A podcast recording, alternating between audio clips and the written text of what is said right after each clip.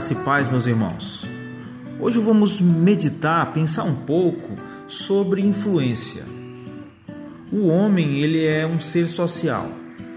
Se deseja desenvolver sua personalidade, ele precisa viver em agrupamentos aos quais contribui e dos quais ele recebe também benefícios para o seu dia a dia.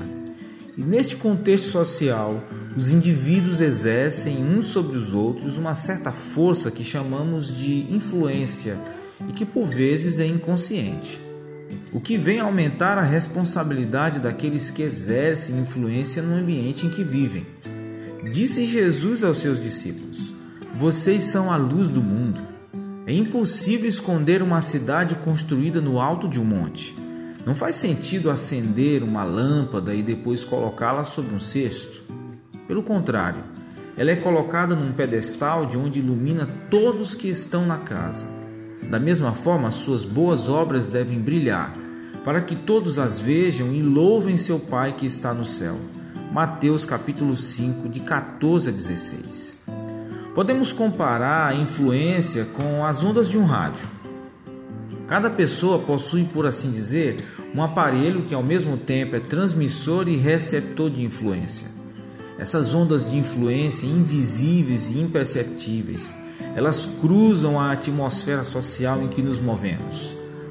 A cada momento, vários indivíduos estarão captando as ondas de nossa influência e irradiando ondas que são saudáveis ou prejudiciais, do momento em que iniciamos as nossas atividades diárias até que as terminemos.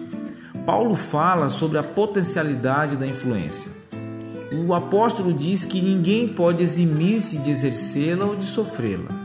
Ele diz em Romanos 14, 7 e 8: Pois não vivemos nem morremos para nós mesmos. Se vivemos é para honrar o Senhor, e se morremos é para honrar o Senhor. Portanto, quer vivamos, quer morramos, pertencemos ao Senhor. Observe que a vida cristã é um poder que não se pode conter, para o bem dos homens e para a glória de Deus. Todos nós exercemos influência, uns mais, outros menos, de acordo com o círculo de nossas relações. Quanto maior a nossa esfera de influência, tanto maior, irmãos, é a nossa responsabilidade.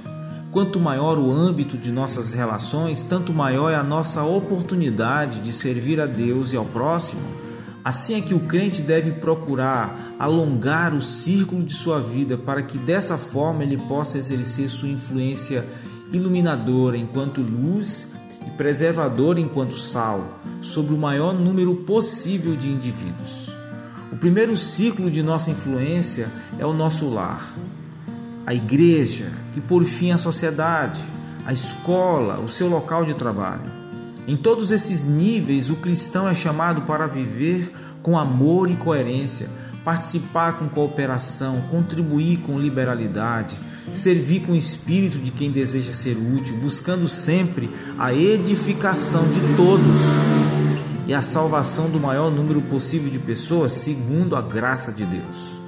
Afinal, nosso ideal constante é o de introduzir mais e mais desse fermento do Evangelho na massa da família, da igreja e da sociedade, para que tudo seja fermentado a ponto de se confundir com o reino dos céus. É o que está em Mateus 13, 33. E contou-lhes ainda outra parábola. O reino dos céus é como o fermento que uma mulher tomou e misturou com uma grande quantidade de farinha, e toda a massa ficou fermentada.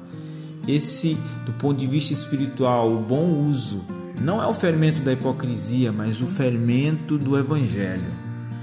Faz crescer o reino dos céus, o estabelecimento do reino dos céus aqui na terra.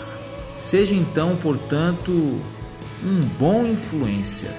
Seja um influenciador, uma influenciadora com a luz de Cristo através de você. Um bom dia na paz de Jesus. Quem sou eu e você? Hoje eu sou carta viva, sou morada de Deus. Hoje eu sou carta viva, sou a morada ajude